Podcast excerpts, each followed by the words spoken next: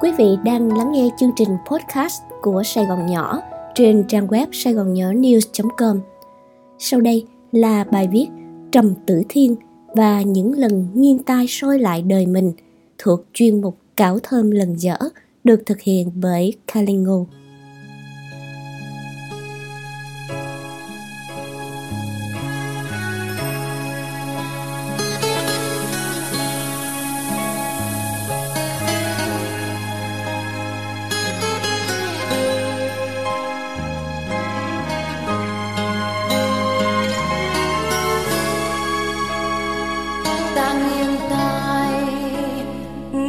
Hai cuộc đời, thì hại hùng hoàng hôn chờ tới. Ta nghiêng vai, soi lại tình người, thì bóng chiều chìm xuống đôi môi. Trong chương trình nhạc thính phòng, tưởng niệm nhạc sĩ Trầm Tự Thiên diễn ra ở Lido Sài Gòn vào tháng 2 năm 2020, bà cũng xuất hiện với vai trò là một nửa của ông. Bà chính là Đỗ Thái Tần, nguồn sáng tác vô tận của ông, người mà bạn bè ông hay gọi với cái tên thân mật là chị Lợi. Ca khúc 10 năm yêu em, đêm nhớ về Sài Gòn, gửi em hành lý, vân vân và rất nhiều nhạc tình khác. Ông đều viết lên bằng ngòi bút pha mực tình yêu to lớn ông dành cho bà, cho quê hương. Gia tài âm nhạc họ Trầm để lại rất đa dạng và phong phú. Nhạc phẩm của ông là mảng ghép giữa tình yêu, thân phận, quê hương và đời chinh chiến. Từng giai đoạn, từng biến cố của đất nước đều ảnh hưởng rất lớn đến ca khúc của họ Trầm. Cuộc đời sáng tác của Trầm Tự Thiên có thể nhìn ở ba giai đoạn quan trọng. Trước biến cố 30 tháng 4 năm 1975, sau năm 1975 và những năm tháng ông lưu lạc ở quê người. Dù viết về quê hương, về phận người, về tình yêu đôi lứa, ca khúc nào cũng chỉ là một trầm tự thiên đau đấu với nước Việt điêu linh, khắc khoải tôn thờ mối tình, nhất nhật phu thê bách nhật ân. Bách nhật phu thê từ hải thâm. Tức một ngày vợ chồng trăm ngày ân nghĩa, trăm ngày vợ chồng tựa biển sâu cố thi sĩ Du Tử Lê, người bạn vong niên từ thuở còn ở Sài Gòn của Trầm Tự Thiên cho đến suốt những năm sống ở quê người, từng nói rằng ông ấy ít tâm sự ờ, với bằng hữu ờ, về cái đời sống tình cảm, ờ, chỉ một vài người biết thôi. Nhưng mà đời sống khép kín, nhưng mà ông ấy là một cái người đối xử với bằng hữu thì rất là tử tế, như là bán nước đầy đó. Thì thì đó là một cái người đối với bằng hữu hay lắm nhưng mà lại là một người rất là kín đáo về cái đời sống riêng.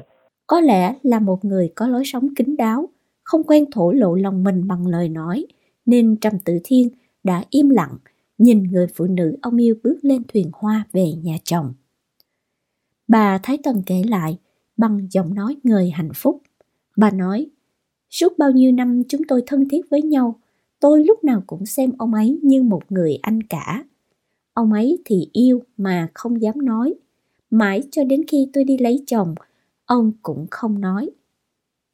Nhân chứng của mối tình khắc cốt ghi tâm ấy là bà Minh Phú, người từng có thời gian dài làm việc chung với ông tại Trung tâm học liệu từ năm 1970 đến 1976.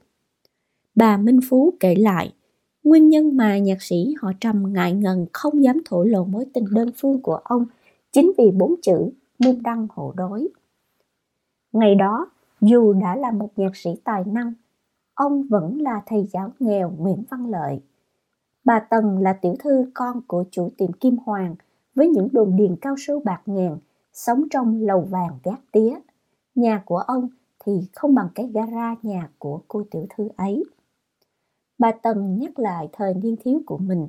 Bà nói, tiệm vàng lớn trên đường Tôn Thất Đạm và Hàm Nghi là của gia đình tôi.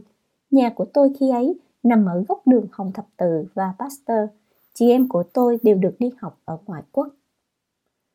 Mãi cho đến năm 1970, khi Trầm Tử Thiên biết bà chuẩn bị đi bước nữa, ông mới quyết định không giữ im lặng cuộc tình của mình. Cuộc tình của ông và bà mới được duyên giai ngẫu. Theo lời bà Tần kể, Gia đình mai mối cho tôi nhiều người có điều kiện hơn ông nhưng tôi không chịu. Má của tôi khi đó nói nếu tôi lấy ông Lợi là sẽ từ tôi. Nhưng tôi đã quyết thì không thay đổi. Tính tôi bướng bỉnh, thẳng thắn. Tôi nhớ sau này khi chúng tôi gặp nhau ở Mỹ, tôi khuyên ông đi lấy vợ đi. Ông giận, còn la tôi nữa. Ông nói ông không thể gặp một người thứ hai như tôi.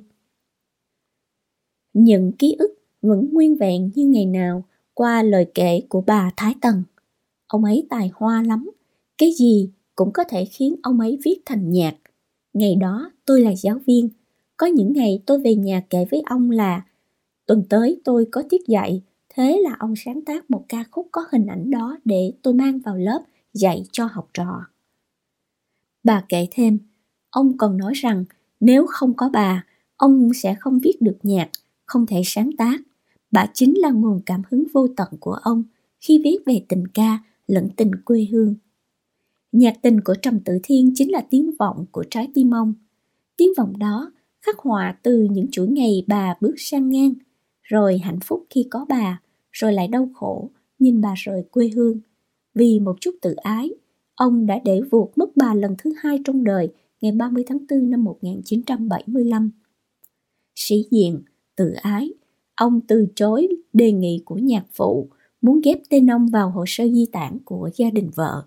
Ông từ chối với lý do ông còn vướng bận người mẹ già và đứa em nhỏ. Bà Minh Phú nhắc lại lời tâm sự của nhạc sĩ Trầm Tự Thiên, từng nói với bà rằng trong đời ông chưa làm điều gì sai phải hối hận. Nhưng việc từ chối không đi Mỹ theo gia đình bà Tần là việc ông làm rất sai.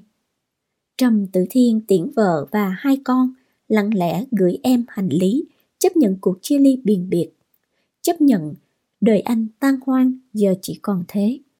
Ông biết người phụ nữ ông yêu rất yêu thích cải lương, nên ông đặt trong hành lý ông gửi bà mang theo rời quê hương những bài ca Nam Mai, sang sư liếu, hơi đàn bầu.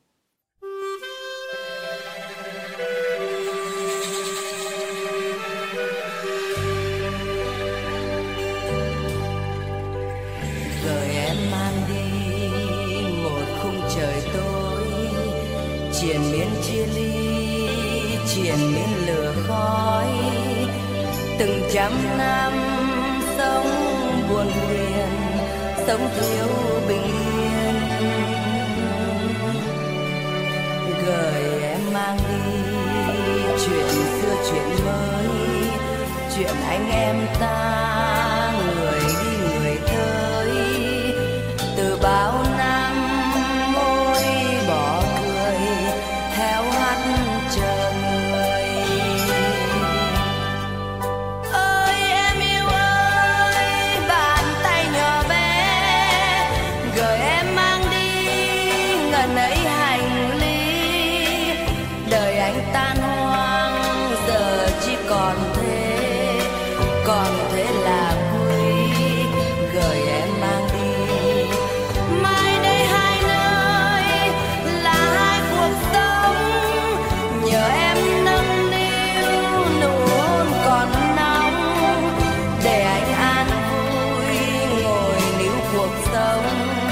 và nếm cuộc sống cuộc sống chờ mong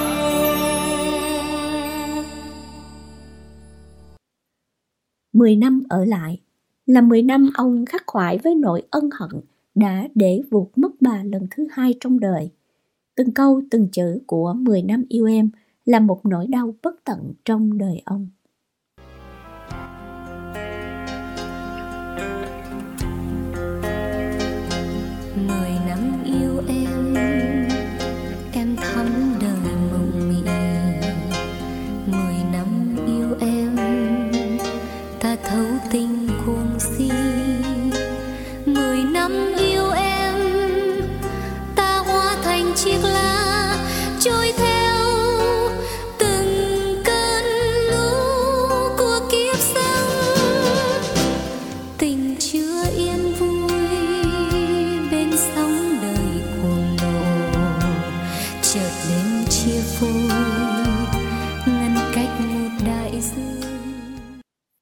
Từ 1975 đến 1985 là 10 năm tan tóc đối với một nghệ sĩ như họ Trầm.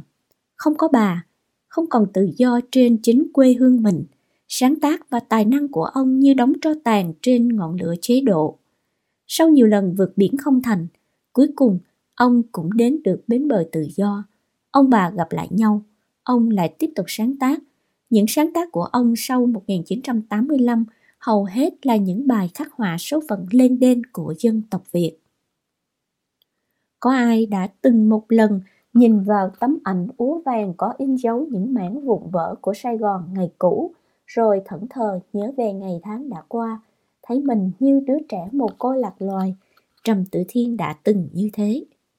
Tình yêu ông dành cho quê hương cũng sâu đậm như tình ông dành cho bà. Nếu như 10 năm trước ông gửi bà mang đi rừng thiên Việt Bắc một câu vòng cổ màu hoa phượng vĩ thì khi đến xứ người ông vẫn bị ám ảnh bởi những cuộc ra đi. Từng đoàn người lũ lượt kéo nhau đi, rồi lũ lượt kéo nhau trở về trong tiếng cầu kinh. Đi đâu? Ai đi? Ai trở về? Trầm Tử Thiên không hề nhắc đến. Chỉ thấy rằng trùm phủ trong ba nốt nhạc ấy là thân phận của dân tộc Việt Nam qua hình ảnh của người mẹ đêm đêm vòng cầu, lời kinh khổ. Ba nốt nhạc vang lên, đều đặn như tiếng gõ mỏ cầu kinh, hiền lành, nơi cửa từ bi. Nhưng tiếng vọng thì ai oán xé nát màn đêm. Mẹ ngồi nguyện cầu hằng bao đức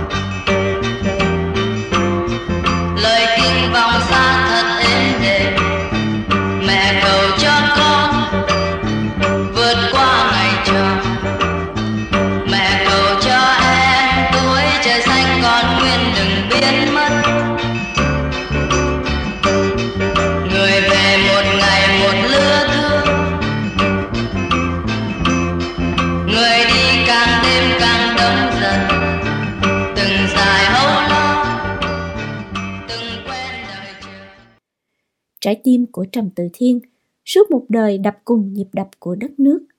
Ông yêu quê hương như chính thân phận mình. Hơi thở của ông đầy vơi theo con nước thủy triều trong dòng sông vận mệnh của nước Việt. Bao nhiêu năm sống lưu lạc xứ người, cho đến cuối đời mình, ông vẫn nghĩ về một đời áo mẹ áo em. Khi ông nghiêng tai soi lại đời mình, thì cũng chính là lúc ông nhìn lại hoàn cảnh thân phận của người Việt Nam, tuổi trẻ Việt Nam, gặm nhấm những kỷ niệm dù là không đầm ấm. Kỷ niệm là những gì đã trôi qua tầm tay, thuộc về một sân ga có tên là quá khứ. Mỗi một ngày, sân ga ấy lại xa hơn trên con đường phía trước. Thế nhưng, như định luật bất thành văn, mỗi khi tình cờ nhìn lại một kỷ vật, hay đôi khi chỉ cần nghe một tiếng cười, đi qua một mùi hương thoảng quen nào đó, thì tất cả ký ức như ngọn lửa cuồn cuộn tràn về. Bà Tần kể lại, Trầm Tử Thiên đưa cho bà giữ tất cả những gì gọi là tài sản của ông, từ cái thẻ quân nhân, cái bằng lái xe, cho đến gia tài vô giá là những sáng tác của ông. Ông đưa cho bà giữ hết đợi để đến một ngày bà thực hiện tâm nguyện của ông, đó là giới thiệu và giải thích ý nghĩa, nguồn gốc của những ca khúc đó cho khán giả, những người yêu nhạc của ông. Từng nốt, từng chữ trong ca khúc của Trầm Tử Thiên là nụ cười, là nước mắt, là hạnh phúc, là nỗi nhọc nhằn, là sự tả tơi của người trở về sau cuộc chiến, là những lần ông nghiêng tai soi lại đời mình. Bao nhiêu năm sống lưu lạc xứ người, cho đến cuối đời mình, ông vẫn đau đớn nghĩ về một đời áo mẹ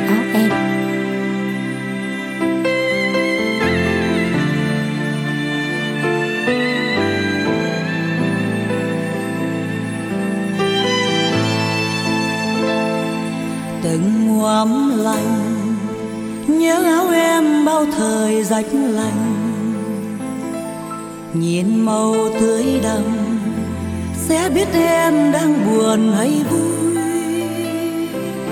Một thời non dài chung quanh em màu trắng thơ ngây. Đó là bài viết Trầm Tử Thiên và những lần nghiêng tai soi lại đời mình thuộc chuyên mục Cáo Thơm Lần Dở được thực hiện bởi Kalingo. Mời quý vị đón nghe nhiều bài viết khác trong chương trình podcast của Sài Gòn Nhỏ trên trang web sài gòn nhỏ news.com. Mời quý vị đón nghe nhiều bài viết khác trong chương trình podcast của Sài Gòn Nhỏ trên trang web sài gòn nhỏ news.com.